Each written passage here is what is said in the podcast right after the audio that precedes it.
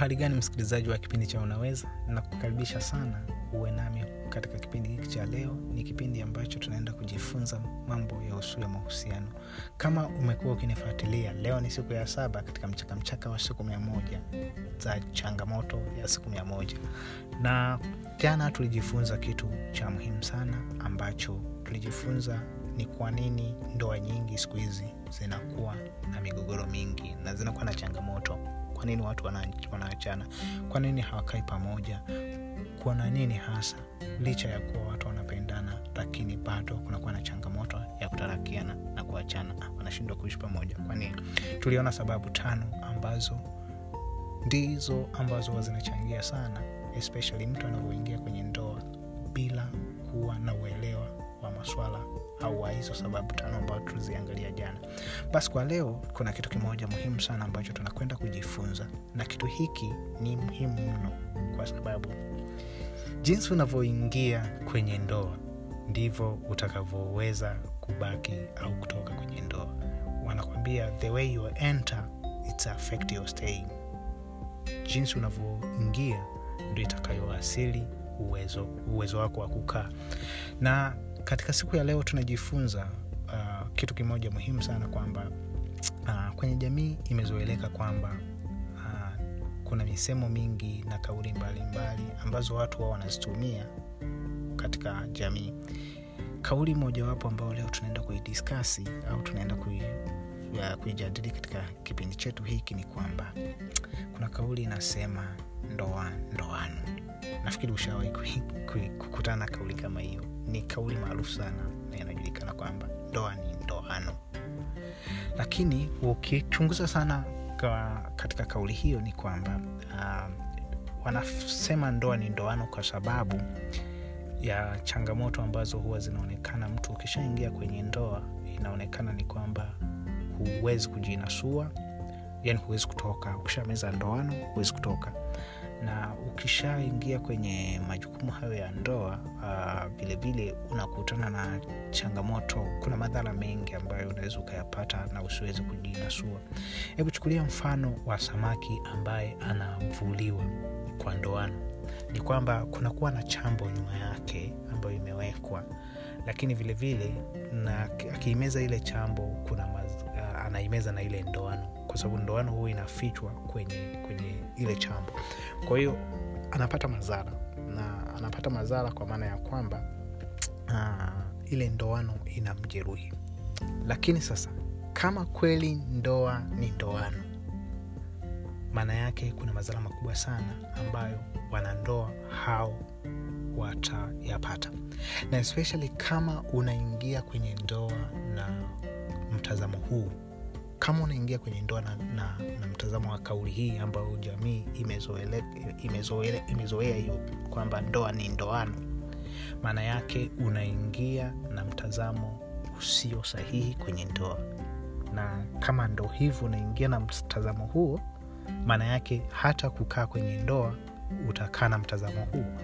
Maana yake utapata madhara makubwa kama samaki aliyevuliwa kwa ndoano napenda tu ni kushirikisha kitu kimoja kwamba uh, kama wewe ulishawahi kukaa na wavuvi au wewe ni mvuvi au ulishawahi kusikia habari za wavuvi na hata pengine kama hujawahi kusikia naomba nikushirikishe hichi kwamba kuna samaki anavuliwa kwa ndoano na kuna samaki anavuliwa kwa nyavu. Samaki anayevuliwa kwa ndoano anawekewa chambo kwa ajili ya kumvutia. Lakini samaki anayevuliwa kwa nyavu yeye huwa hawekewi kitu chochote. Yeye huwa anaingia yeye peke yake kwenye wavu bila kuwekewa kitu chochote kinachomvutia. Lakini samaki anayevuliwa kwa ndoano huwa anawekewa chambo cha kumvutia. Maana yake ni nini? Maana yake ni kwamba kama unaingia kwenye ndoa kwa staili ya ndoa ndoano.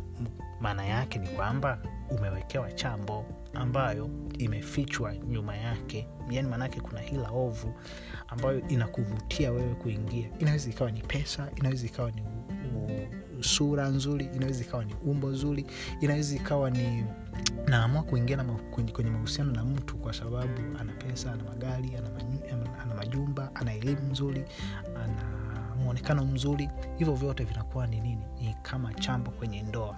Kwa hiyo ukiingia na hivyo vitu lazima ndoa itakuwa ndoano na ndo kitu ambacho kinaonekana kwenye jamii kwa nini ndoa nyingi siku hizi hazidumu? Ni kwa sababu watu wengi wanaingia kwenye ndoa wakiwa na mtazamo wa ndoa ndoano.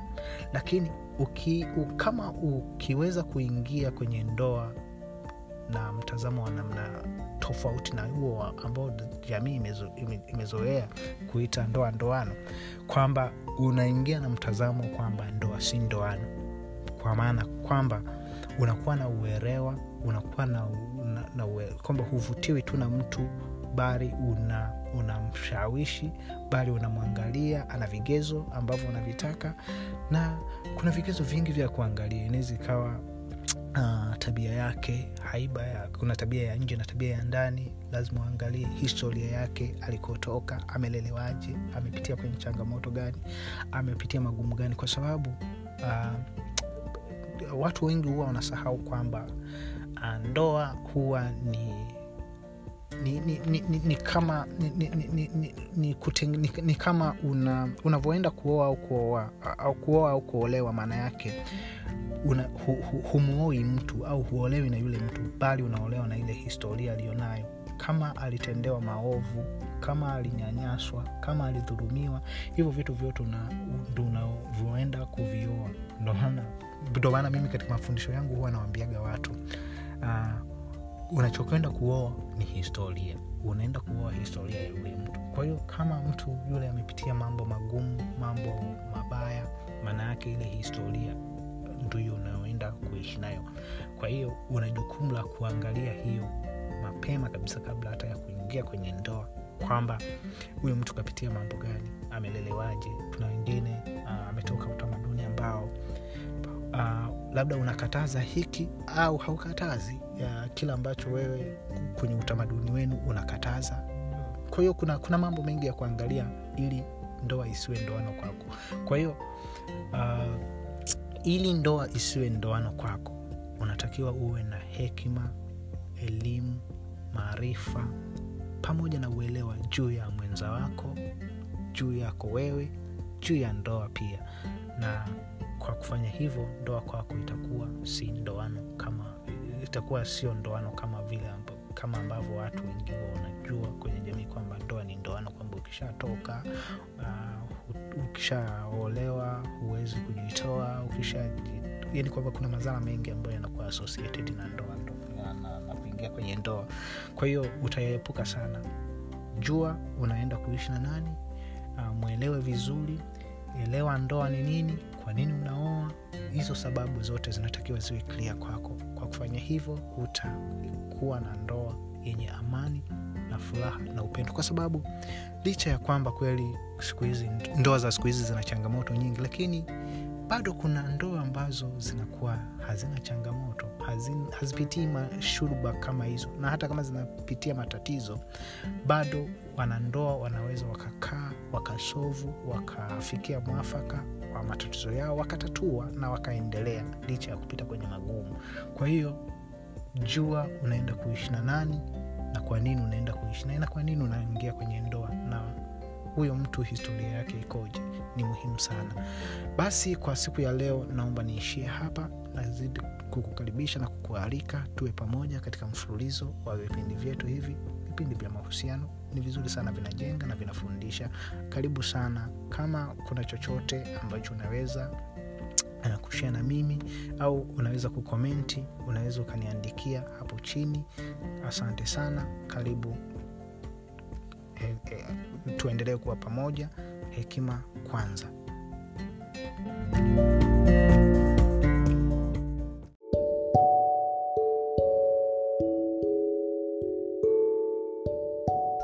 uhali gani msikilizaji wa kipindi cha unaweza? Nakualika sana tuwe pamoja kwenye kipindi hiki cha leo. Ni kipindi ambacho tunaenda kujifunza mambo ya mahusiano. Kama ulikuwa nami jana ilikuwa ni siku ya saba katika mfululizo na mchakamchaka wa changamoto ya siku mia moja. Leo tunajifunza kitu muhimu sana ambacho nafikiri kwenye jamii kimezoeleka sana na ni kitu ambacho kila mtu huwa anafikiria bila ya hicho kitu pengine mahusiano yanaweza yasi yasio mahusiano mazuri.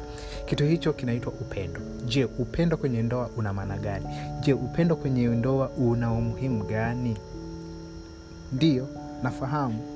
Watu wengi wao wanafikiria kwamba uh, ili ndoa iwezi kudumu pengine wanandoa wanatakiwa wapendane sana au wawe wameshibana sana. Lakini ukweli ni kwamba uh, ndoa nyingi ukifuatilia wanandoa wengi wanaoachana sio kwa sababu hawapendani. No wanapendana lakini kuna jambo moja ambalo huwa linatokea. Ni kwamba watu hawa hawawezi kuishi pamoja. Ndio hawawezi kuishi pamoja. Pamoja na kwamba wanapendana kabisa kabisa lakini hawawezi kuishi pamoja. Kwa nini? Ni kwa sababu moja tu. Ni kwa sababu ya kutokujua uh, mwenzako anahitaji nini? Ni kutokujua uh, ndoa inahitaji nini? Ni kutokujua uh, kwenye ndoa unatakiwa uishije. So ukiangalia mambo haya ni yote yanahusu kitu kimoja kwamba elimu hekima na uelewa ndicho kitu kinachofanya ndoa idumu na sio upendo. Ndio na sio upendo. Uh, kuna kesi nyingi ambazo mi nimewahi kukutana nazo ni kwamba unakuta watu wanatalakiana kabisa wako kwenye hatua ya kutalakiana. Lakini wanapendana anampenda mme wake anampenda mke wake lakini wameshindwa kuishi pamoja. Na wameshindwa kuishi pamoja sio kwa sababu hawapendani bali ni kwa sababu hawajuani.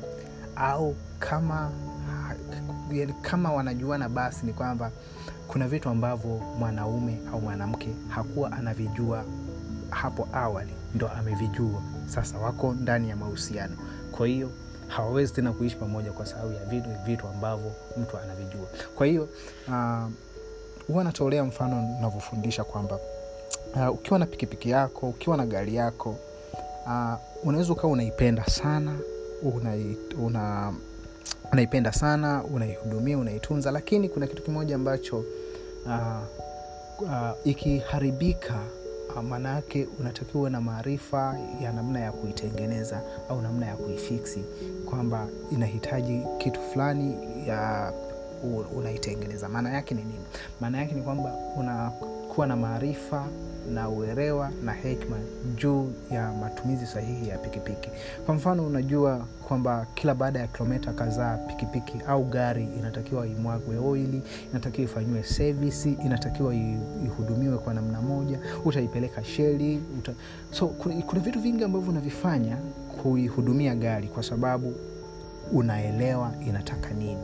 Vivyo hivyo inavyokuja kwenye masuala ya mahusiano ni vile vile kwamba kama unajua mwanamke anahitaji nini mke um, wako anahitaji nini au mme wako anahitaji nini kama unafahamu uh, una elimu juu ya mke wako yani una maarifa juu ya mke wako au mme wako amelelewaje uh, ameishije uh, maswala yake katika swala la kipesa yukoje katika uh, tamaduni aliyolelewa uh, kuna do's and don't so kwa hiyo kuna, kuna mambo mengi ya kujifunza kutoka kwa mke wako au kwa mme wako. Kabla kabla ya kuingia kwenye ndoa na hata ukiingia kwenye ndoa bado unahitaji kujifunza. Kwa hiyo unahitaji uelewa unahitaji maarifa unahitaji hekima. Ndio maana uh, katika, katika kipindi chetu hiki cha unaweza toko ninasisitiza sana katika masuala ya mahusiano uh, kikubwa kinachofanya mahusiano mengi yawezi kudumu ni kwa sababu ya kuwa na maarifa na hekima na uelewa wa yule mtu unayehusiana naye. Uh, kwa sababu hiyo itakufanya uweze kuwasiliana naye vizuri ambayo mawasiliano tuliona ni ndio nguzo ya mahusiano yoyote yale. Kwa hiyo uh, rafiki yangu uh, siku ya leo nimependa tushee kitu kama hicho kwamba kinachofanya upendo uh, kinachofanya ndoa idumu sio upendo bali ni ni maarifa hekima na uelewa wa yule unayeishi naye na, na swala na swala la ndoa kwa ujumla. Lakini vilevile vile, uh, sikatai kwamba kweli upendo una nafasi yake. Una nafasi yake kubwa tu. Tutakuja kujifunza mbele ya, ya, mbele ya safari katika mchaka mchaka huu wa siku mia moja. Tutajifunza uh, umuhimu wa upendo kwenye ndoa kwa sababu uh, ni kama ni kama mafuta uh, ni kama injini inayosukuma mahusiano yote kwa ujumla. Lakini lazima uongozwe na uelewa hekima na maarifa juu ya ndoa juu ya mwenza wako unayehusiana naye na juu yako wewe kama hujifahamu wewe unawezaji kumfahamu mtu mwingine? Kwa hiyo ni muhimu sana. Na labda kwa kupa taarifa tu kwamba kuna kitabu kizuri ambacho nimekiandaa ambacho kitakwenda kwa jina la ndoa si ndoano. Kinahusu mahusiano kwa ujumla mahusiano ya kimapenzi ya vitu gani vinafanya ndoa iweze kudumu vitu gani mwanaume anahitaji na mwanamke anahitaji katika mahusiano ya ndoa. Lakini kimeangalia, kimeangalia mambo mengi ambayo kitakuwa ni kitabu kizuri sana ya, katika kufanya ndoa na mahusiano yako yaweze kudumu. Karibu sana rafiki yangu tuendelee kuwa pamoja. Hekima kwanza. thank you